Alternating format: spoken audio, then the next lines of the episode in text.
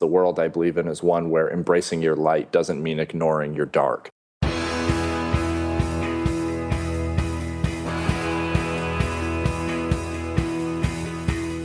Welcome to The One You Feed. Throughout time, great thinkers have recognized the importance of the thoughts we have. Quotes like garbage in, garbage out, or you are what you think ring true. And yet, for many of us, our thoughts don't strengthen or empower us. We tend toward negativity, self pity, jealousy, or fear. We see what we don't have instead of what we do. We think things that hold us back and dampen our spirit. But it's not just about thinking. Our actions matter. It takes conscious, consistent, and creative effort to make a life worth living. This podcast is about how other people keep themselves moving in the right direction, how they feed their good wolf.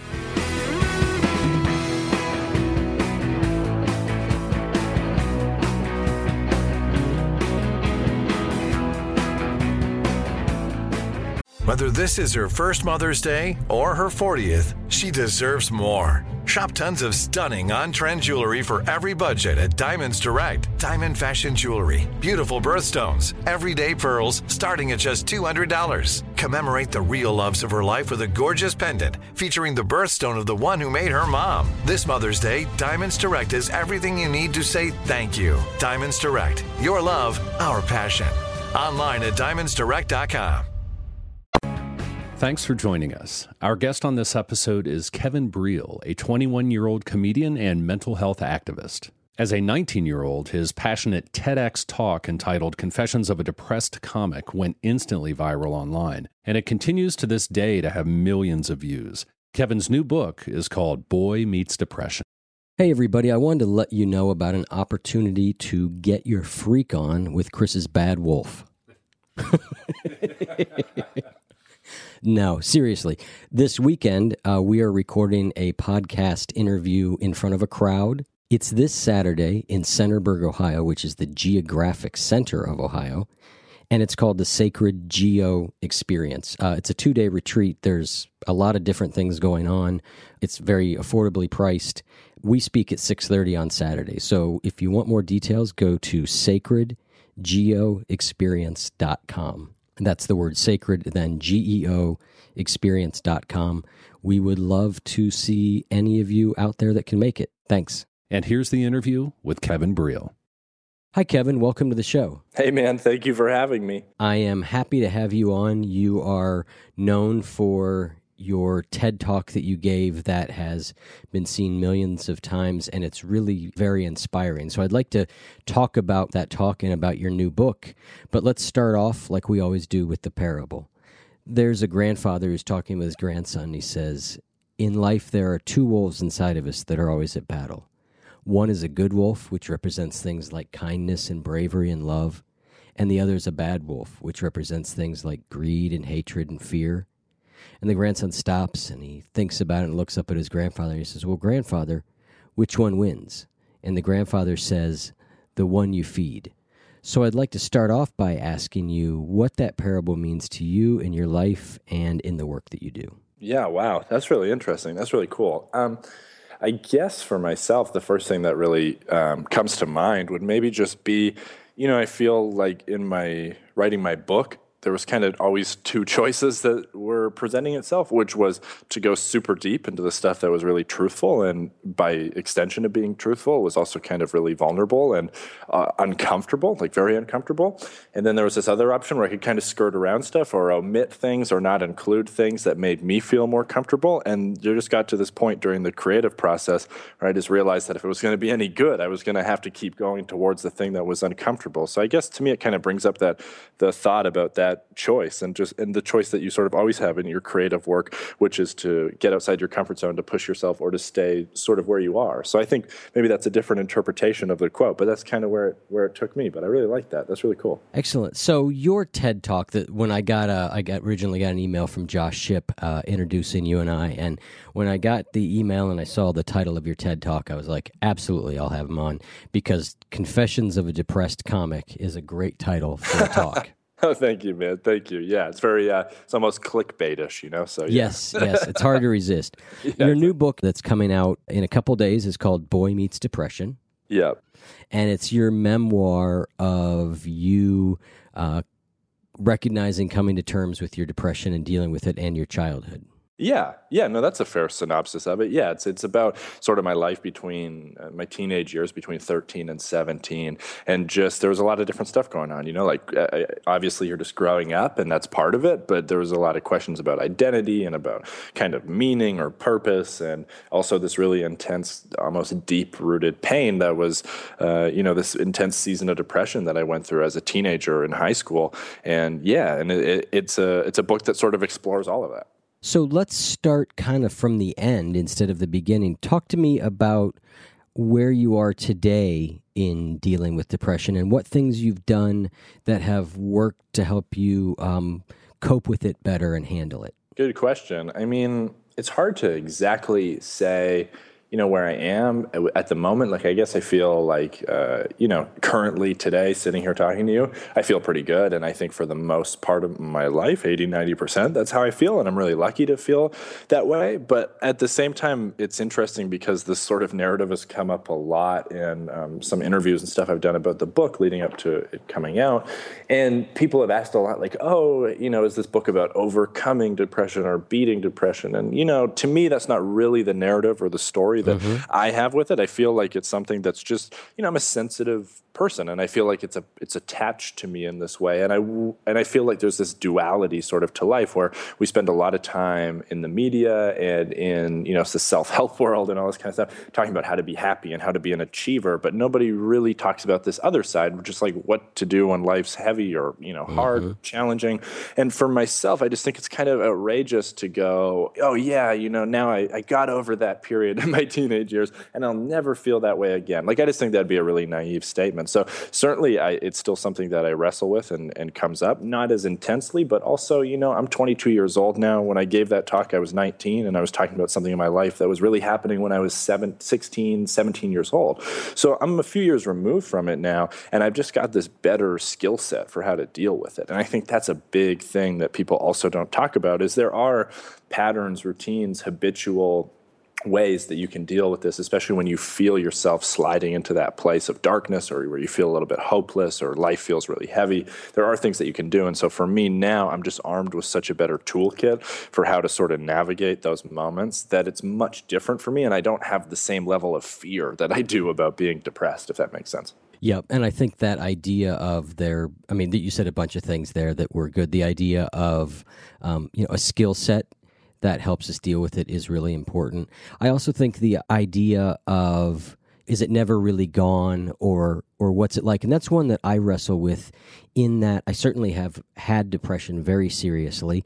I think it's still a feature or component of my emotional landscape, but I wouldn't say that it's by any stretch a defining feature at this exactly. point. And so it's kind of interesting to as you as you look back on that to think of sort of how to categorize it like you were saying in the past and and now. What are some of the skills that you have used to help you cope better? Yeah, no, I mean, uh, just to touch on what you just said there, that was honestly a very poetic, kind of perfect way of putting it. Like it's a part of your emotional landscape, but it's not definitive. Like that's a big thing that I think this conversation needs because sometimes it's easy to almost victimize yourself, if that makes any sense. Like it's easy to get really down on yourself and go like, oh man, my life's just never going to get better. And certainly I can relate to that headspace. But I think what you're talking about is a much healthier way of just of viewing the issue as a whole and, and really of viewing your identity identity that is, your pain doesn't define who you are as a person you know so for myself though to answer your question about what things are particularly helpful that are kind of tangible it's it almost sounds cliche or like overly simple but you know for me one big thing is waking up early and having a nice healthy start on the day when I was really struggling. I'd wake up at noon or 1 p.m., you know, like when the day's going, and it would give me this incredibly anxious, terrible feeling. And then eating healthy, and then exercising, and then having honest conversations. And for me, those honest conversations are usually with a counselor and then with a few, two or three people who are really close to me. And I'm not necessarily advocating that counseling's for everyone, but I think that there's something really good about just having truly unbiased, honest conversations with someone who you respect and you trust and you can just kind of navigate that space with because we don't always take a lot of time for that in our lives and life is is increasingly, I think, more noisy with all these digital platforms and you know the ways that you can be connected. And it's you don't have as many moments, at least in my own life, where I sit and I try and unpack some of the stuff that's going on inside me. Mm-hmm. So counseling for me has been incredibly helpful. But then also just those three or four things, like waking up early, like trying to eat clean and eat healthy, exercise, having conversations. Very simple, like something that's been talked about, certainly not any new ideas. But what's important is not that you just do that in the times when things are okay and life's feeling good or hopeful. It's that you know how to instinctively get into a healthy pattern when you start to feel life going the other way. And that for me has been the biggest change is when I feel my circumstances or my emotional well-being taking a shift or maybe going in a different direction to where I do feel depressed or you have that sort of heavy almost like you're in a fog type feeling for a few days. I know that I have to follow those things and I have to schedule them and I have to make them happen even if it means breaking a commitment or a promise or, or something to do with my work or you know because you got to prioritize yourself first. And that for me was the missing thing. I always knew how to live, you know, healthy when things were going good, but then as soon as things would go bad or become challenging, I would just throw all those habits out the window and become this kind of different person. Yeah, I think that's been a huge one for me also is recognizing some things that I can do, um, starting to recognize the signs of a slide kind of re- pretty early, and making sure I'm really proactive in doing those things. I mean, for me, exercise is probably the single biggest one. Um, it just it just works so well for me, and I don't I don't do it anymore you know it's it, the the the the benefits of of of looking better or being healthy are great but for me it's mostly a mental health thing and a lot of times when i am um, feeling crappy i can look around and go what let me look at my habits over the last few days the last week and i can almost usually right. see like oh yeah i haven't been exercising or i've been eating terribly or you know all that stuff and then the other thing that you said i don't know about getting up early necessarily but what i know for me is that knowing what i'm going to do when i get up and having right. a plan is so important it's that it's that waking up and being in bed having no real plan exactly that i am most at risk or you know most yeah. uh, at prey for just just all sorts of sort of lousy thoughts um, so that's a that's a big one for me. It's not so much about what time it is, so much as I get up and get moving versus sort of laying there in bed right. thinking, well, what am I going to do? And then right, Right. Yeah. No. For me, it's just the thing about getting up early. For me, is is actually because of that.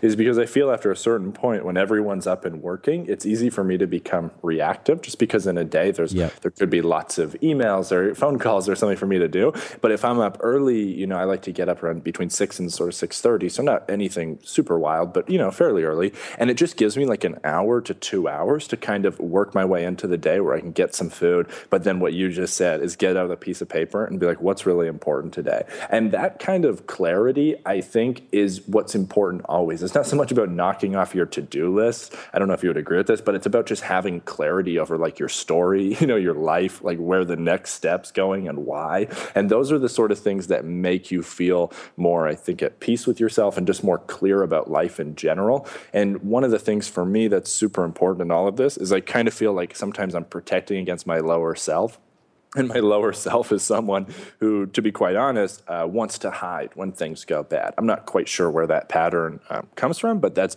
that's definitely my blind spot. That's my big weakness. Is when things start to go bad, I'll disconnect from everything, and so that makes me very hard to reach. I isolate myself. I don't get the conversations I need to have happening. I don't take care of myself, and I essentially cut out all accountability. And that's my lower self. And so to protect against that, those certain things like being up early so I can make that plan of the day, it forces me out of that because I actually have to stare at a blank piece of paper and go like, well, what is the next 24 hours going to look like? And that question brings a lot of further, you know, clarity into my life.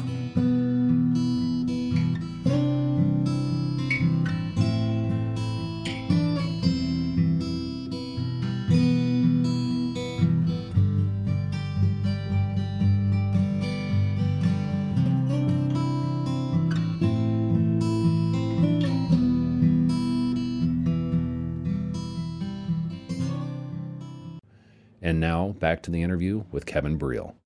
So your TED Talk is primarily a. I would recommend anybody who uh, has dealt with depression, knows people who deal with depression in general, should go listen to it. It's uh, it's one of those. I mean, it's there's a reason why it's been viewed as off.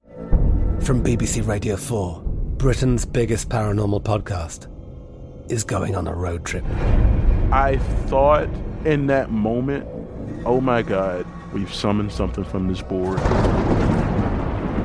This is Uncanny USA. He says, Somebody's in the house, and I screamed. Listen to Uncanny USA wherever you get your BBC podcasts, if you dare.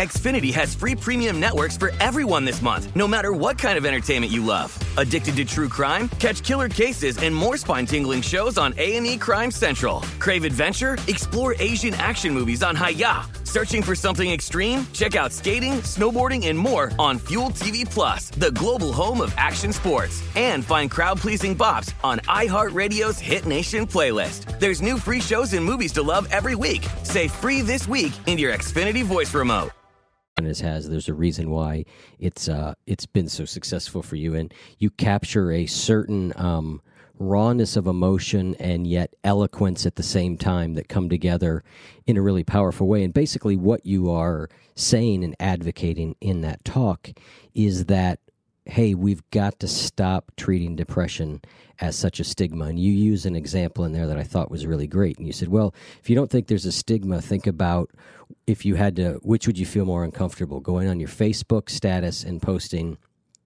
I right. couldn't get out of bed today because I hurt my back, or I couldn't get out of bed today because I'm depressed.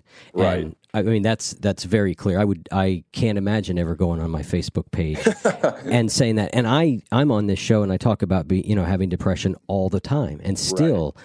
that would you know what I found for me is the stigma is not so much. Well, it's gotten a lot better in general, but I'm always good at talking about like, well, I used to be this way. Yeah. But to yeah. say it right when I'm in the heart of it, that's the that's the hard part for me. Yeah, well, that's the hard part for anyone, and I think that's you know a big part of the you know, the conversation. And like certainly with the TED Talk, the quote that has been um, you know sort of externally pushed back to me by other people on the internet and people that I meet, this quote that's sort of a lot of people have resonated with is is something in there that says the world I believe in is one where embracing your light doesn't mean ignoring your dark. Right. And to me, like that's really what the TED Talk is about, and it's what my book is about, and it's what anything I've ever done with this conversation conversation is about is it's less about anything outside of the idea of like hey life is about duality anyone who's worked on a project, worked on a business, worked on anything that requires a lot of creative or emotional effort knows that there's moments where there's a lot of momentum and things feel great and you're sort of in this amazing flow where everything's awesome. And then there's times when you wake up and you look at the blank page or the blank screen and it's really hard, you know, and it's difficult and it's challenging. And we accept this in our business, in our relationships, in our life. But when it comes to our own like individual emotional, mental well-being, we have this really difficult time going like i can't believe that you know for one day for one week for one month that i could be slightly underneath my normal plateau of happiness or fulfillment. You know what i mean? Like it just it just seems like such a ridiculous thing to sort of set as an expectation.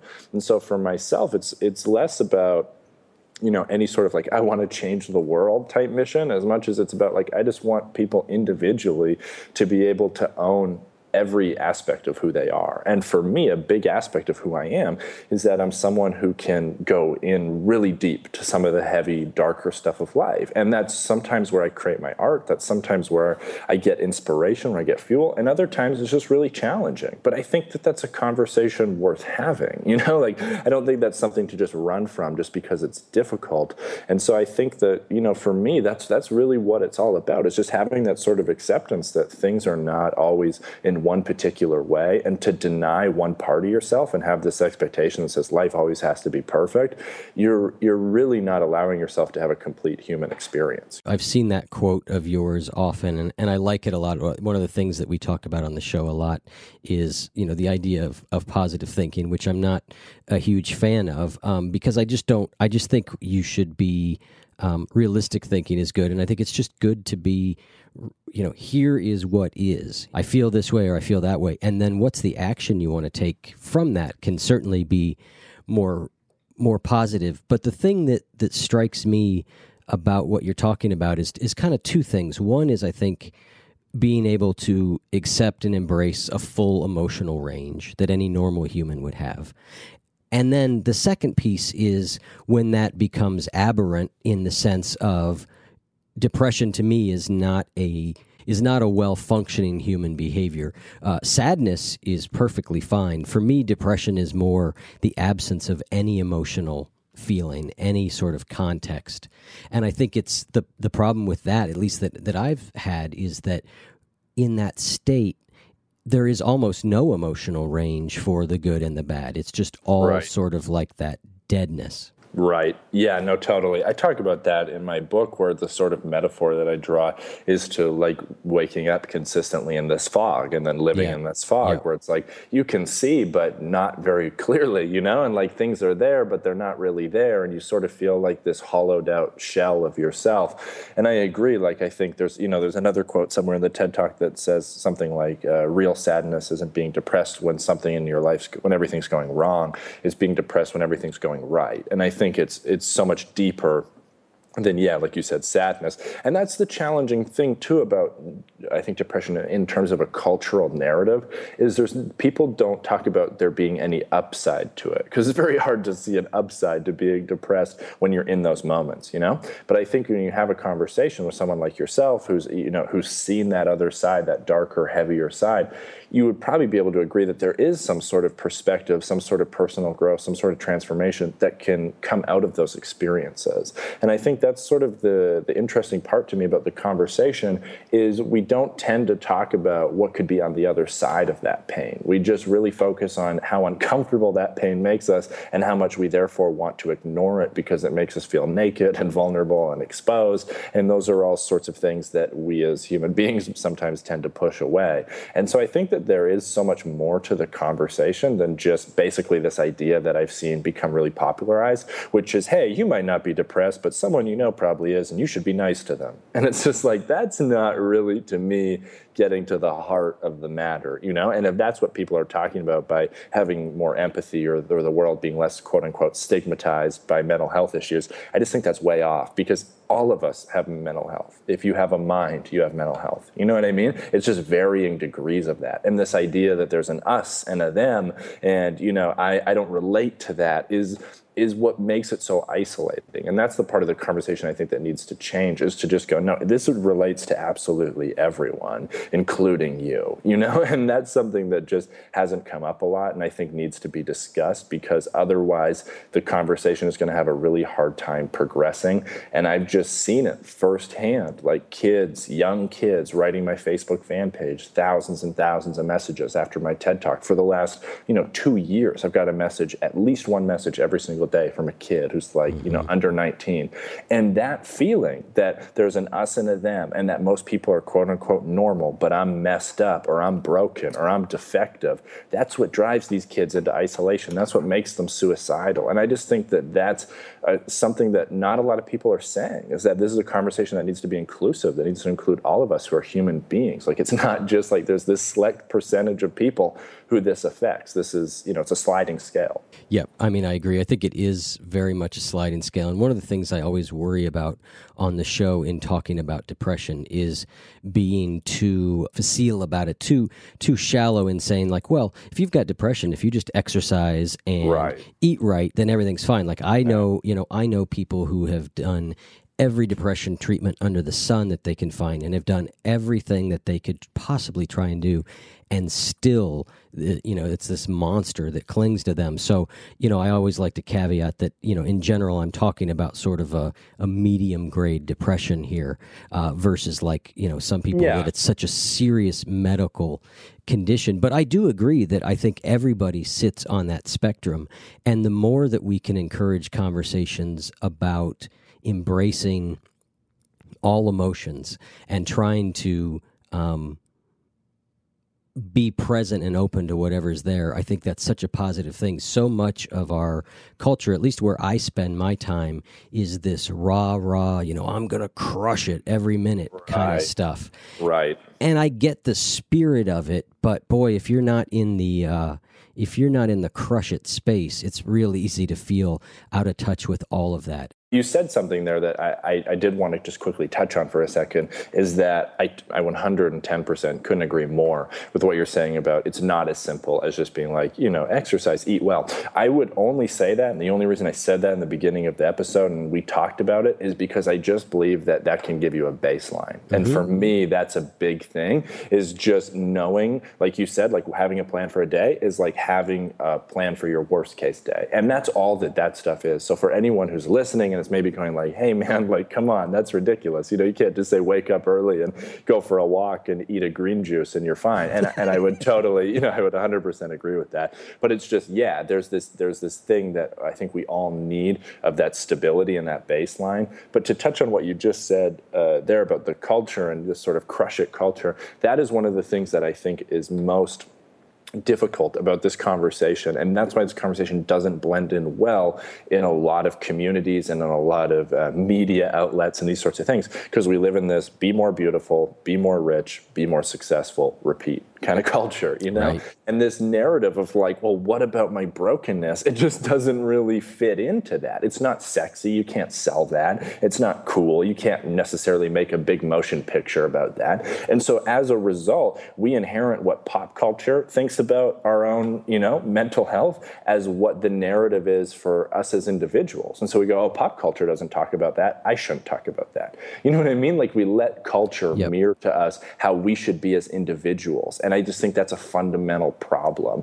And the, the change needs to happen on an individual level and on a cultural level. But the way that culture changes is by people changing, and that happens on a small scale. And I just think that that's a big part of this because you know, for myself, um, doing stand up comedy, the culture in that is not to necessarily um, talk about these things. You know, it's it's a it's a show business kind of world, and it's a glitz and glamour. You know what I mean? To some degree, like there's this element about being really cool and being really suave, and yet a lot of comedians have uh, struggled with this, and this comes into some people's acts, some people what they do on stage, and yet it doesn't seem fully acceptable still. And I think that that's just really interesting because it's again something that's really touching everyone, and yet this conversation that almost no one is having having. And I just think that's sort of my larger point with a lot of this stuff.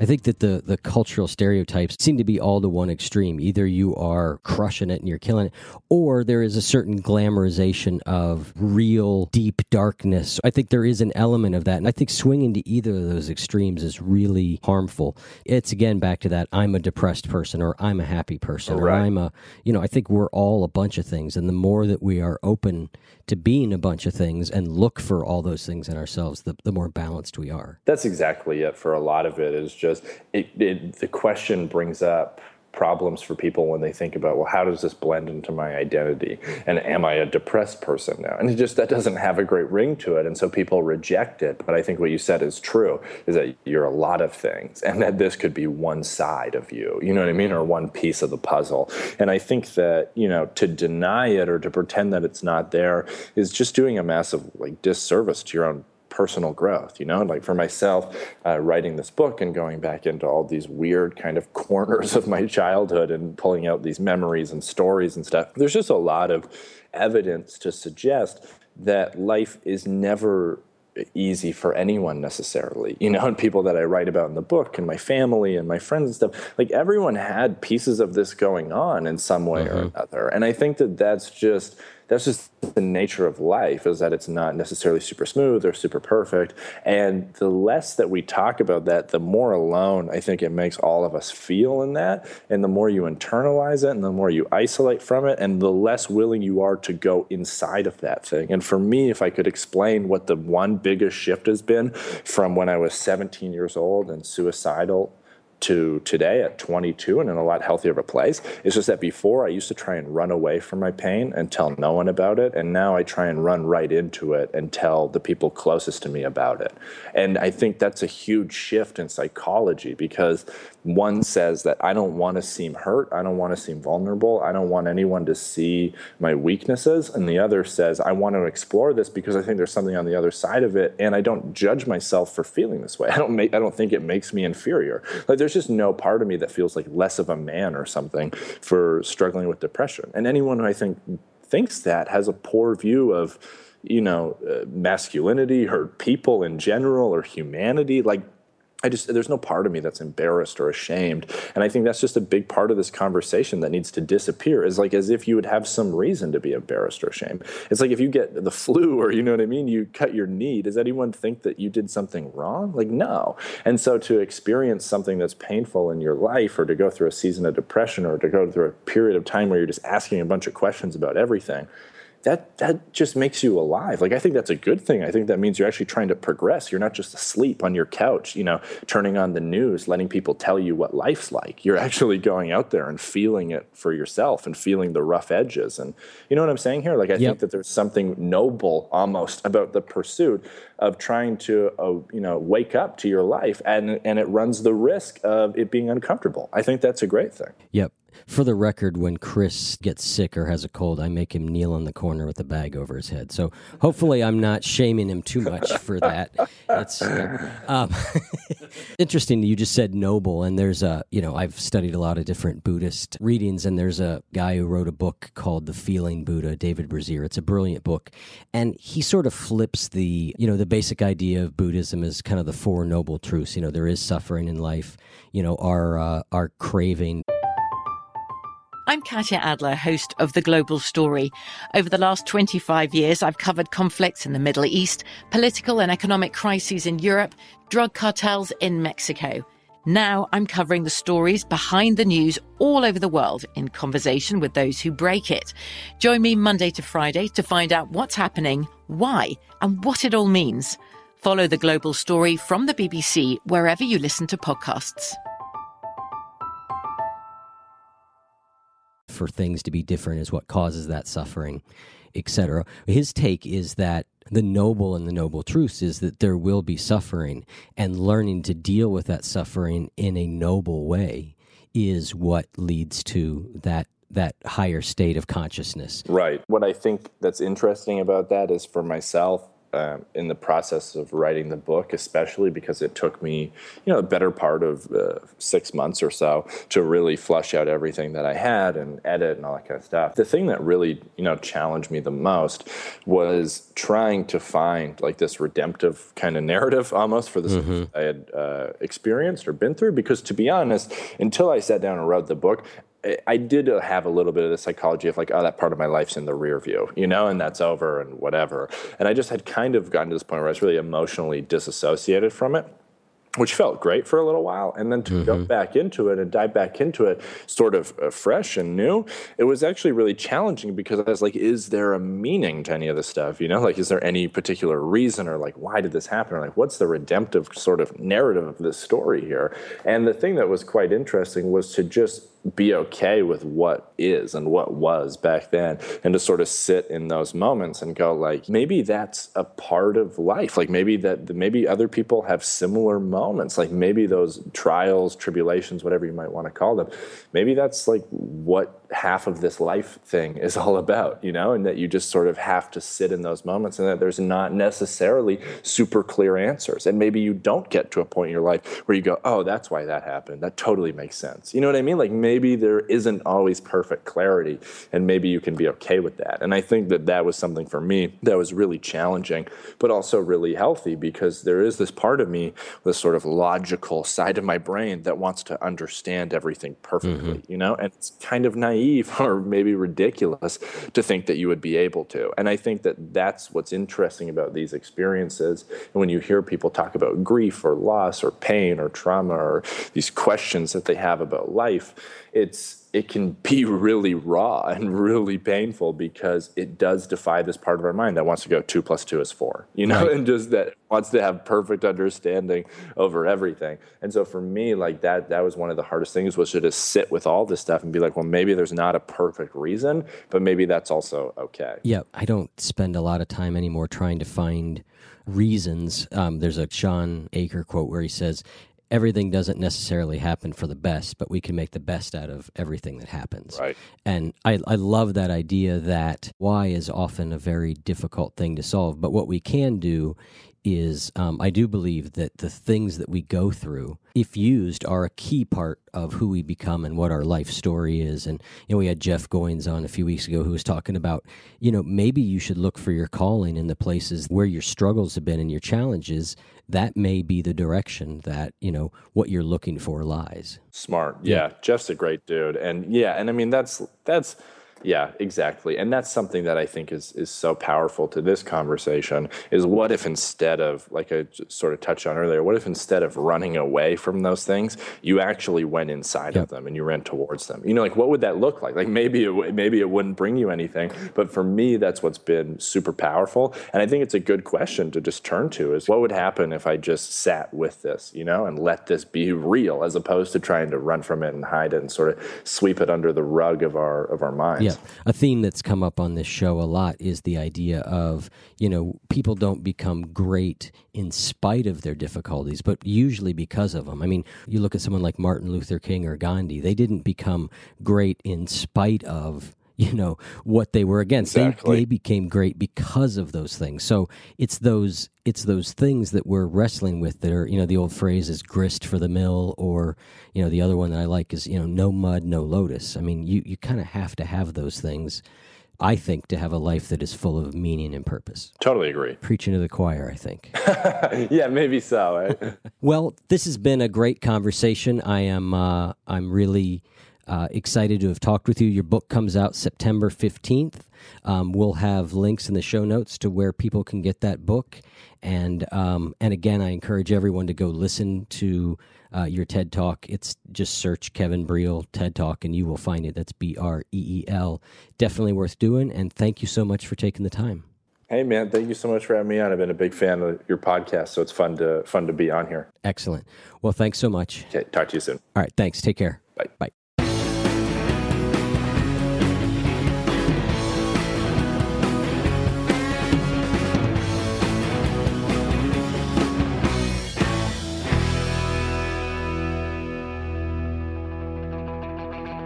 You can learn more about Kevin Breel and this podcast at oneyoufeed.net slash Breel. That's B R E E L.